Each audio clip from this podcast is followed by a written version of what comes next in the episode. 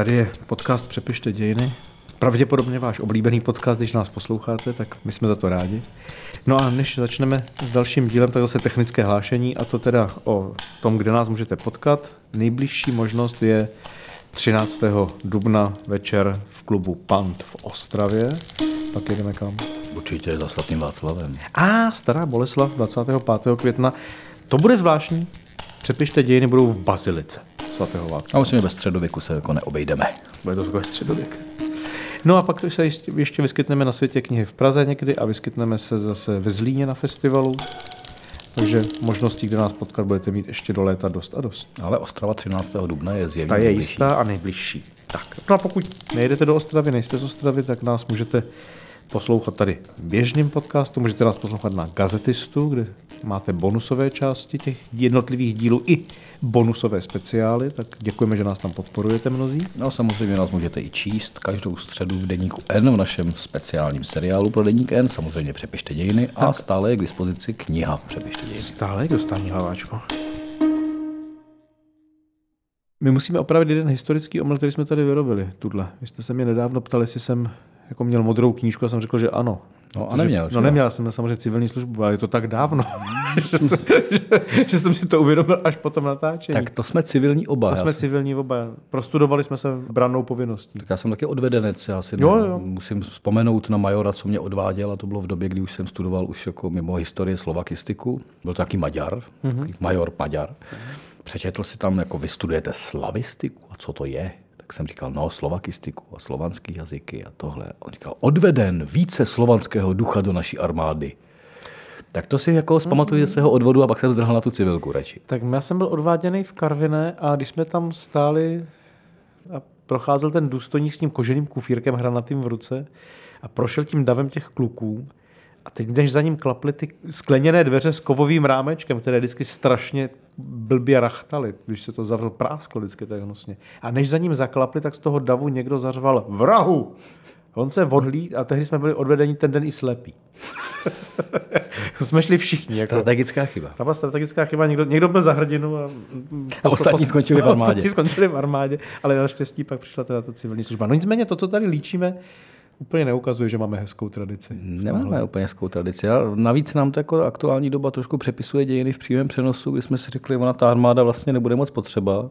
Máme nějakých 26 tisíc vojáků a 9 tisíc civilních zaměstnanců a ono asi jako je to Tak jinak. koukneme na náš vztah k armádě. Bude muset. Historickým. Tady je odvedenec Martin Groman. A tady je odvedenec Michal Stehlík.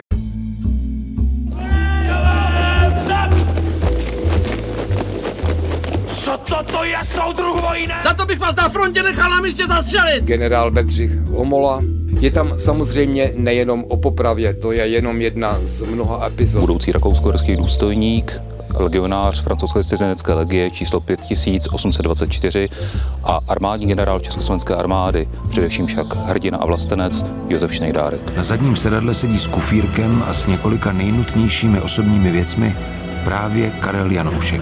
Generál Zahálka se tady v tomto statku narodil 30. září roku 1891. Poslušně hlásím, pane majore, že inženýr nejsem, ale ordonant 11. marš kompanie 91. regimentu. O skandál se postará vlivný komunistický generál a poslanec Jan Šejna. Co říct?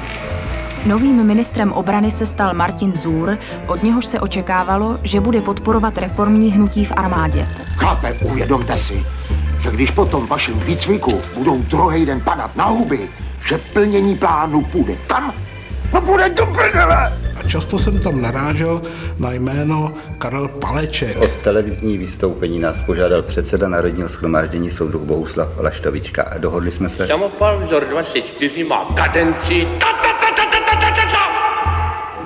Legion pod vedením Ludvíka Svobody utíká na východ k polsko-sovětské hranici. No to může udělat jenom blbec. Kurva, Andělíne, ty jsi kráva. Co to mělo být? Přepište dějiny!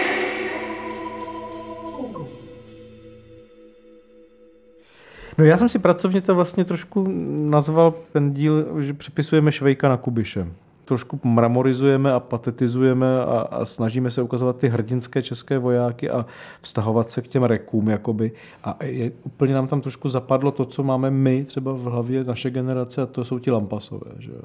Tak u naší generace rozhodně a oni ty lampasové, zase jak se Švanderlík pokusí o švejka své doby černými barony, Ano. tak je to taky takový pokus jako zůstat vlastně naopak v téhle tradici jako těch hloupých lampasáků, jako se vším No vlastně se to podaří spíš jako uh, tankovému praporu, než černým baronům úplně. Tak takový prapor má ty stabilní vojáky, zatímco Tak. PTPáci jsou přece jenom jako specifická skupina, tam je to už hodně, hodně zvláštní. No nicméně v roce 18 to bylo jak? Prostě vznikla armáda samostatného státu, zcela nová, fungl, no, kdyby to báječně tak- postavená a všichni měli rádi. Hmm, já si to úplně nemyslím. Ne? Tak ne. Tak jak to bylo? tak v první fázi žádná armáda dokonce vzniknout neměla. Milice. Jo, milice. Já myslím, že holubičí Ne, ne, ne, nikoliv lidové, ale milice. Mhm. A to napsal, tuším, i sám velký TGM do Washingtonské deklarace, že nebudeme mít ozbrojenou moc, ale jenom milice. To Švýcarsko tam trošku rezonuje. Jasně, a bylo to jako dáno eh, tím, že ti politici byli vojensky absolutně mimo, anebo to bylo dáno tím, že to byla nějaká strategie říct, ten stát nebude militantní, nebude ohrožením v Evropě? Já bych sázel rozhodně na to, že šlo o nějakou ideu, kterou Mhm. potom přetlačila realita. Jasně. Takže to je vlastně podobné jako třeba se zrušením všech paktů po roce 89. Zaplať pán bože, je nezrušili. Že? Takže měly být bilice a nebyly. Hmm. Pak jsme začali budovat onu armádu, tak samozřejmě v první fázi legionáři, ty museli přijít. Jo?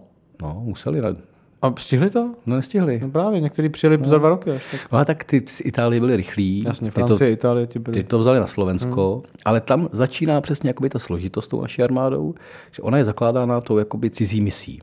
Nejdříve Italii a pak francouzská vojenská mise, kdy vlastně náčelník generálního štábu je francouz. Mhm. No, Proto vlastně- my tady máme do dneška některé ulice na Vinohradech pojmenované po francouzských generálech.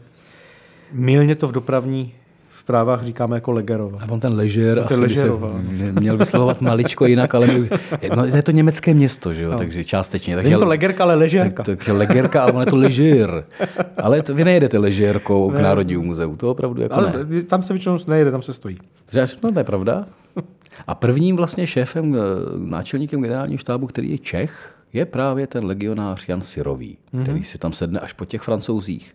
No a pak tam máte tu složitost s armádou ještě jednu, a to je zase v tom, že tady je samozřejmě spousta rakouských důstojníků.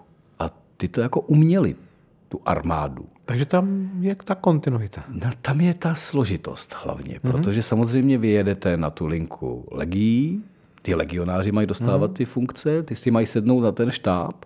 A je tady několik příkladů těch starých, dobrých, eh, teď to trošku ironické, rakouských důstojníků, Mhm. kteří vlastně ztrácí ty pozice. Část z nich je posílána kam se na podkarpatskou Rus, nebo na místa, si myslí, že, že to umí mnohem víc. A i v té armádě je vlastně v té první generaci vnitřní pnutí, protože ten legionář, ať byl jakkoliv talentovaní od Šnejdárku po Gajdy, Hmm, hmm. tak vlastně neměl třeba neměli ty klasické vojenské školy. Neměli. Mhm, To teprve zakládá ta Francie. Ta nám tady založí vlastně tu vojenskou Mhm, školu, abychom se... A ty první legionářský kluky v úvozovkách pošle do Francie, aby se vyučili vojenskému řemeslu, než se vrátí zpátky. Čili ta armáda se buduje na složitým principu mezi ideou Masaryka a realitou nutnosti se bránit, na složitým principu starých rakouských důstojníků a nových legionářů.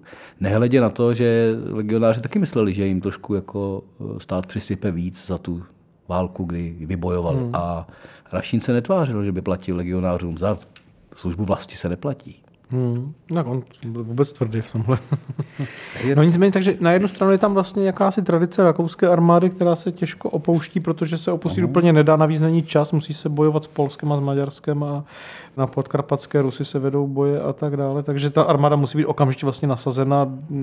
Jen se vrátí z fronty, kdy prohraje za Rakousko, tak jde bojovat za republiku. A kdybyste řekl někomu, že vlastně po založení republiky jsme ve válce, další dva A roky. další dva roky. Tak jsme vlastně ve válce. To je úplně jednoduchá teze, kterou jako dneska už jsme úplně ztratili mezi těma Vanglema 28. října. Můžu a- právě, že ta armáda vlastně přijde ke slovu až v roce 38 tím, že nepřijde ke slovu, ale takhle to není. Takže vlastně tady se jako válčí, tady se musí obsadit Slovensko, stabilizovat podkarpatská Rus, dohodnout se s Polákama o Těšínsku, teď máte spoustu jako vojensko... Dohodnout.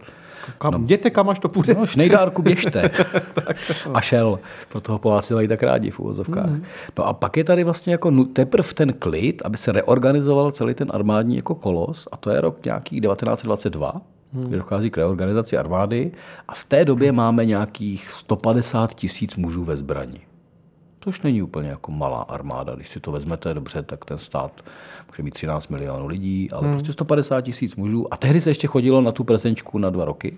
Pak se to změnilo na, na 18 měsíců dokonce ve 24. Jo, roce. Ale máme nějaký korpus 150 tisíc jako, jako vojáků. Na další ta eh, tradice vlastně ty jsou ty legie, je ta hm, zahraniční mise a pak je tam vlastně trošku, myslím, v tom i ta tradice, taková ta sokolská, taková ta jako ochota no, vůbec no, jít do toho nějakého zápasu. Mimo jiné Sokolové jsou ti, kteří přebírají v těch městech moc tak. v tom roce 1918. Byli schopni tvořit organizované jednotky. Že? Sokolské hlídky jsou ty, které vlastně to brání do, do doby, než se jako stabilizuje ten, ten státní aparát. To je, to je další. A tohle jsou vlastně takové jako půdorys vztahu té společnosti k té armádě, na kterém se to dalo nějak stavět.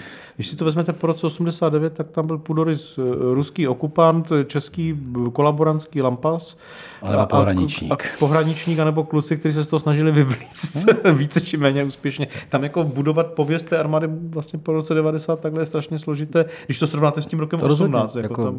Boj českého undergroundu o modrou knížku je pověstný. jako to myslím, že odfingovaných sebevražd po blázince, aby se prostě nemuselo na dva roky do, do Belbárny, kam si na Slovensko, to prostě bylo velký téma. No, když jsem se na to díval, tak vlastně pak ta 20. léta jsou jako vlastně jako to hlavní téma je modernizace a vybavení vůbec té armády a schání se letadla a začneme vyrábět postupně svoje a něco koupíme od Rusů, něco od Francouzů a nějak to tam jako dáváme dohromady. Ale jsme pomalí.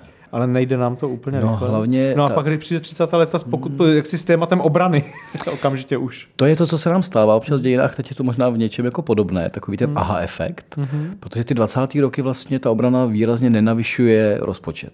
Prostě to jakoby hmm. stačí a tak jako se to lepí trochu. Hmm. A pak přijde Hitler Předtím ta krize, takže vlastně peníze Byla nejsou. krize a nejvyšší rada obrany státu rozhoduje někdy ve 34. roce. Musíme rychle stavět, modernizovat a dělat pevnosti. Ve 34.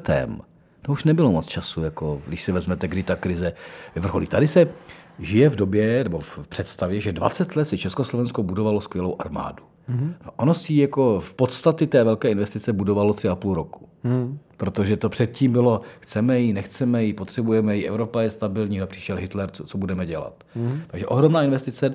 A vlastně druhá velká reorganizace je nějaký 38. rok na jaře, než to celý spustíme. A to už v té armádě je 200 tisíc kluků. Mm. To už jako je velký korpus, který případně může bojovat, nehledě na mobilizační no, čísla. A jaký kluci to byli? Já jsem se díval u důstojníků, že v roce 36 eh, v důstojnickém sboru bylo necelých 5% Slováků. Hmm. A měli snad jediného generála do války. Jako jednoho jediného. Jednoho jediného. To je jako, jestli v něčem je obrovská disproporce, tak to byli český kluci. V, důstojnické, v důstojnických funkcích jsou prostě český kluci, potom jako mezi dělostřelci a dalšími, to je zase jihlavský pluk, třeba můj oblíbený, tam mm. jsou Němci, mm-hmm. to ještě berte, že i Němci prostě normálně jdou do armády za ten stát. Mm. No a pak jsou tam ty Slováci, ze kterých se v 38. a 39. stane úplně jiná armáda. Mm. Taky pěkný. Tož mám jako potom hezký příběh do našeho bonusu o jednom jo. budoucím generálovi Slovák štátu. Generály probereme v bonusu. Generály probereme v bonusu.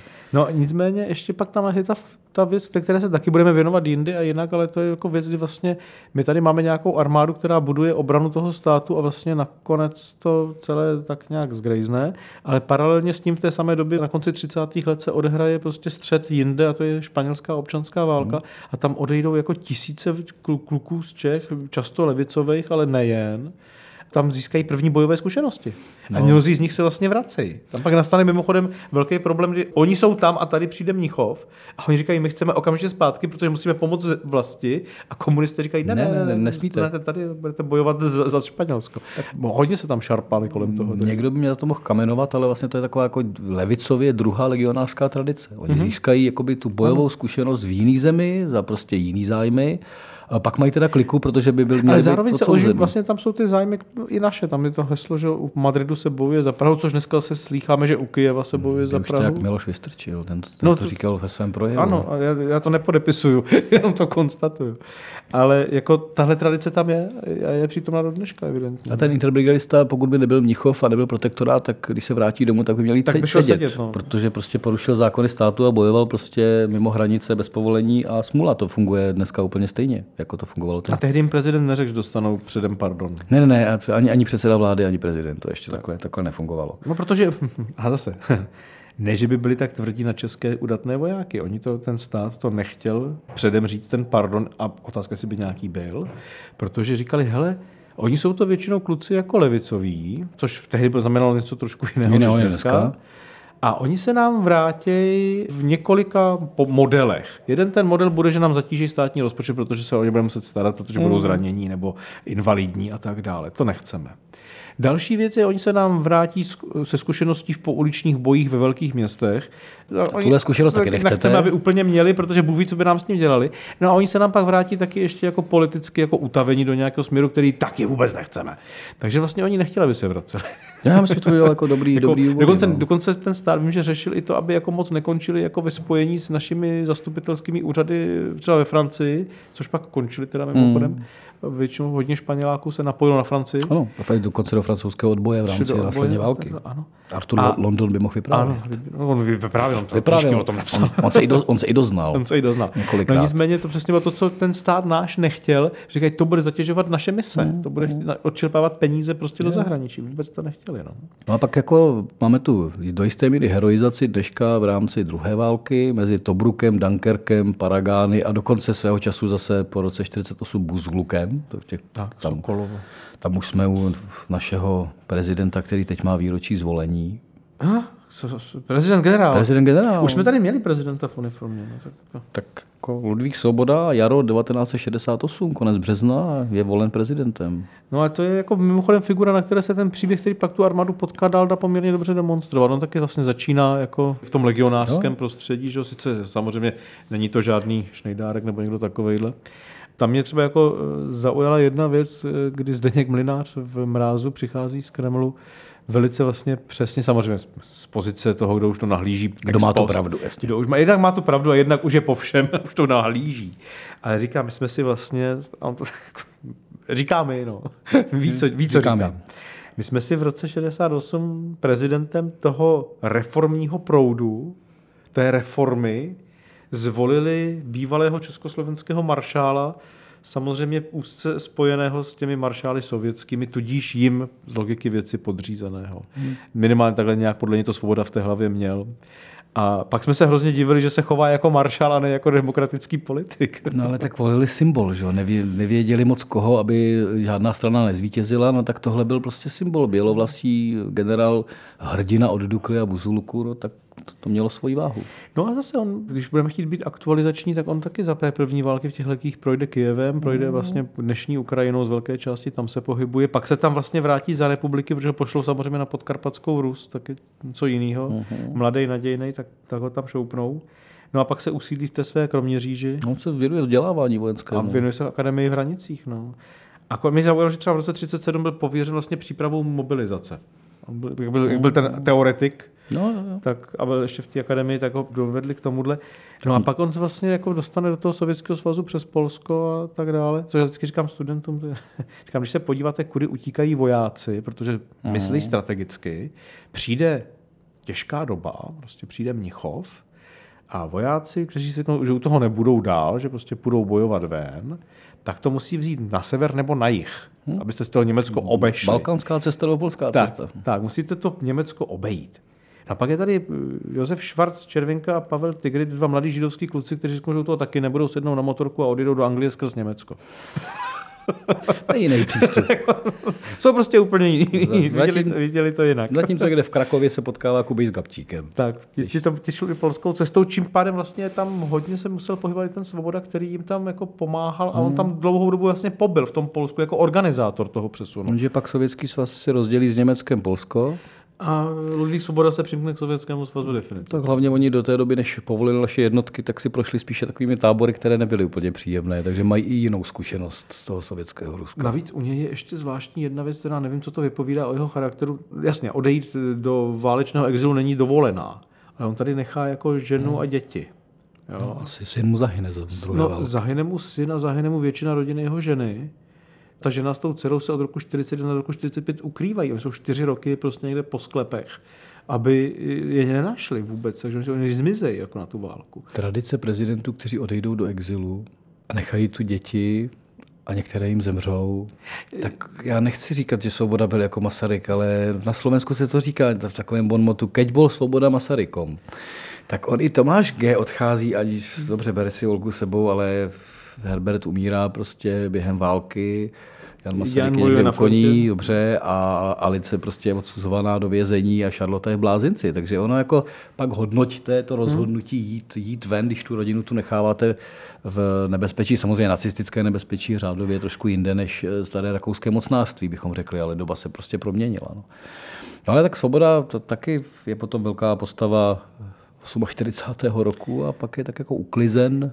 No ještě, ještě tam je vtipný, že vlastně, když do toho Sovětského svazu přijde a formuje tam ty jednotky, tak nejdřív to formuje v době, kdy ještě není vůbec nic ustaveno a vlastně jako ještě není ani napaden Sovětský no. svaz, takže on je vlastně v diplomaticky strašně složité situaci, protože na území partnera, agresora, proti kterému jde, jeho prezident a jeho jako velení neexistuje, má nějaké, vlastně v komunistické straně v té době není ještě, to vstupuje až v roce 48 dokonce, No a víte, kdo má ze zbytku Československa velvyslanectví v Moskvě? A velvyslancem je Firlinger. No ne pozor, ale Firlinger je velvyslancem no. i pro budoucnost, ale skutečné velvyslanectví hmm. v diplomaci, tam má jenom slovenský štát. A to je jenom to slovenský. My jsme vlastně neměli mít co velvyslancovaného, dokud tak, nebyla válka. Tak nebyla válka. Takže on tam formuje nějaké jednotky v situaci, kdy jako to je úplně mimo jakékoliv uchopení. Je to jenom jeho osobní zodpovědnost vlastně, nebo těch lidí, kteří to dělali s ním. A on to tam nějak jako diplomaticky s nima jako uhraje, že, že, že je třeba nerozeženou a on posílá ty vojáky na tu západní frontu. Že? Mm. On je schromažďuje a posílá je dál. Takže jako pak teda, když už sovětský svaz vstoupí do války, už nikam neposílá, formuje tak, jednotky smí. A, a smí, že jo. Ale ten, ty první roky jsou strašně vlastně zajímavý v té jeho pozici, protože no, každopádně se ale dokázal... stačilo málo a bylo po, po hrdinovi. Hmm, dokázal se s východem domluvit, tam je prostě velký spor, zda prostě šéfem toho kontingentu bude prostě generál Kratochvíla nebo Svoboda, že jo. Prostě hmm. Londýn by rád Kratochvíla a Sověti říkají jasně, že prostě pro ně je ten, který má přijít jako velitel mezi Buzulkem až prostě ostravskou operací, ten Svoboda a ví, proč to říkají. Vlastně to projeví potom jako v té afiliaci k, to, k té komunistické straně. No a zase, abychom si to jako nemitizovali, doporučuji podívat se na film Zpříznění volbou, který je o jeho volbě prezidentem, kdy tam jsou záběry, jak on hovoří s vojenskými historiky, jak jim tam líčí historky z té armádní akademie. To byl taky jako normální lampasák v tomhle pojetí jako člověka, který dělá takovéhle věci. No tak ta identita byla docela Tam jasná. Byla poměrně jasná. Si to neidealizujme. Tak, pak je samozřejmě odstaven v těch 50. letech nakrátko. Maličko krátko zavřou. Na, na, trošku po... je zavřený, pak ho zase na přání Chruščova se osvobodí a pošlou ho zase někam do nějaké vojenské akademie Klementa Gottwalda tentokrát samozřejmě. No a pak už teda následuje politika vlastně v jeho hmm. případě, protože to tak jako a pak už zase pomalu ho za uši a pak hmm. rovnou odcházení, které přispěje, ale vlastně ta role na konci je to vlastně tragická, protože přispěje tomu vším všude tragická. Eh, té normalizaci jako takové. No nicméně, abychom se vrátili k té armádě, protože jako on je takový hezký, přímo hezký příklad toho, kdy od legionáře se dopracujete k normalizátorovi. Jako vlastně tahle ta cesta té armády jako od těch slavných legí na začátku, které vybudují ten stát, až k tomu, kdy v roce 90 stojíte nad torzem Československé lidové armády, která má příšernou pověst a vlastně se na to nedá nijak navazovat tohle je příběh toho, co nás jako hmm. potkalo v tom Československu. A pak budete samostatnou českou armádu a musíte nějak navazovat na nějakou tradici. Tudíž se nedivím, že honem vytáhnete letce z RAF hmm. a, a kluky skripty jako, jako silnou tradici, na kterou můžeme navazovat. Nemáte na co, prostě nechcete navazovat na Alexeje Čepičku z 50. let, který prostě jako armádu přetavil, kdy měla nějakých 300 tisíc lidí. To bylo jako historický maximum a čekala se třetí světová válka. Nebudete jako eh, navazovat na 69. rok, kdy právě lidé, kteří ještě jsou internováni v 68. chvíli jako dzůr, pak rozkazují, aby, se, aby armáda potlačovala. Nebudete navazovat na pohraničníky, kteří v podstatě jako likvidují lidi na hranicích, nehledě na to, že tady máte desetitisíce sovětských vojáků ještě po té intervenci. Hmm. Čili jako těhle několik jako vlastně temných tradic, spojených ještě s tím lampasáctvím a tím, že ty kluci prostě jako fakt jako nechtěli dva roky ztratit, hmm. no tak potom hledejte tu dobrou tradici. No. A my jsme tu tradici prostě si zakotvili někde fakt mezi Tobrukem a kryptou, to máte pravdu, a možná nějakou legií, ještě tak jako o, ozvukem dávno, ale to je tak všechno, co se dá jako pozitivně použít. No, nehledě na to, že někdy v tom 89. máte těch kluků v uniformách 200 tisíc ještě pořád. 200 tisíc lidí je v armádě v roce 89. To je, jako hmm. je pořád velká síla. No a dneska jich je pořád míň. A to je to přepisování, jako máme armádu ve smyslu mezinárodního spojenectví, ale rozhodně nemáme plný kasár na kluku. No, proto mi by vlastně přišlo a teď, abych byl konstruktivní, nad tím nereptal, mně by vlastně přišlo strašně logické, kdyby se ta současná armáda, a ona to vlastně dělá, jo? to je jako je otázka akcentu a důrazu, který dáváte, ne jestli to dělá, to, to 0-100, ale jako kolik toho, ty energie tam dát. Kdyby mnohem víc akcentovala ty naše novodobé mise a ty výkony té nové armády prostě na poli partnerství pro mír a následně na to, které jsme podali, které jsou respektabilní, jsou uznávány a jsou jako i plné hrdinských a silných příběhů a dá se na tom stavět. Ale tady prostě máte jako silnou linku, jakmile je nějaké výročí. Teď jako máme 80 let od roku 42, no samozřejmě, že před pár dny byl Facebook, včetně teda Facebooku armádních činitelů, zaplněn tím, že věří v Boha a své pistole.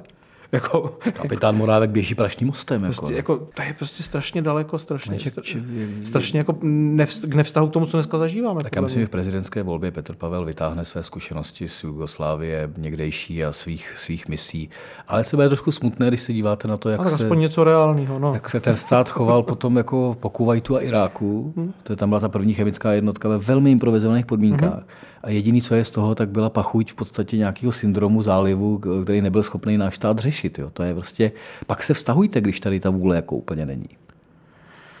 No takže já bych se radši díval na to, co jsme zažili zažíváme aktuálně, než furt se vztahovat k té minulosti v tomhle případě. A ta snaha přepisovat tu naši historickou tradici s armádou v něco konstruktivního bude vždycky narážet na to, že to prostě nebylo dobré většinu toho času a byl to složitý vztah a protivný vztah vlastně. Z velké části, mnoha desetiletí.